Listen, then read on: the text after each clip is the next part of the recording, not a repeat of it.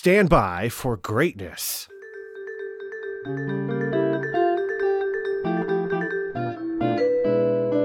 What's going on, ATL? It is Blindside Channel Ocho Productions coming at you with another on-set weather update. Today is Wednesday, March the 23rd. Gosh, this month is just flying by. In fact, this year has, right? I mean, we're already at the end of March. What's up with that? As you probably already know, we had some rain start up over the night and continuing on into these morning hours of today and should last till about 1 to 2 p.m. 100% chance in the morning, dipping down to about 50 by 11 and then 30 by 1 p.m. Then we'll enjoy some cloudy skies for the rest of the day. Yippee! High of 72, low of 54, so not too shabby on the temperature front. Moderate air quality though. Humidity up and down, of course, and the sun's gonna look to set at 7:50 in the PM. And now for some Batman shenanigans news. To them, you're just a freak.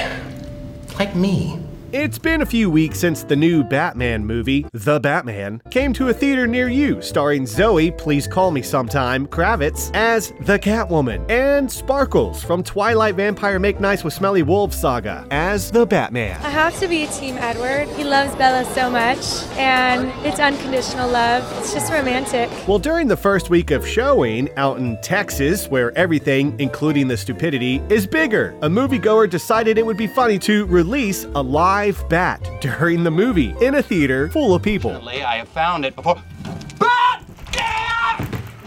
Bat! No, everyone remain calm! Local animal control was called in as employees tried their best to wrangle in the flying, squeaking terror of the dark, and authorities stated that the prank was especially dangerous given the prevalence of rabies in Austin, Texas area bats, which Austin, Texas is kind of known for their bats. And being weird. Stay weird, Austin. Stay weird. Son, Old Yeller's got rabies. He's got to be put down. I'll do it. The bat eventually flew out of the emergency exit after realizing it had ruined the party. Why would you walk home when you could turn into a bat? Bat! Or the fact that somebody just got smart enough to open the door with the light bleeding through the dark theater and the bat flew into the light. Kinda like a bat signal. Ding. The rest of the audience were offered full refunds but opted to stay and finish the film. Rabies schmabies. Pfft, Roll that beautiful bean footage. I paid top dollar to see Robert Pattinson in a rubber suit. Too close. She's blown. Then don't watch the movie. We want to watch it. Then watch it. Sorry. I'm blindside. Give me my refund and I'll take my free refill on my American large size drink too on my way out. And I'm out.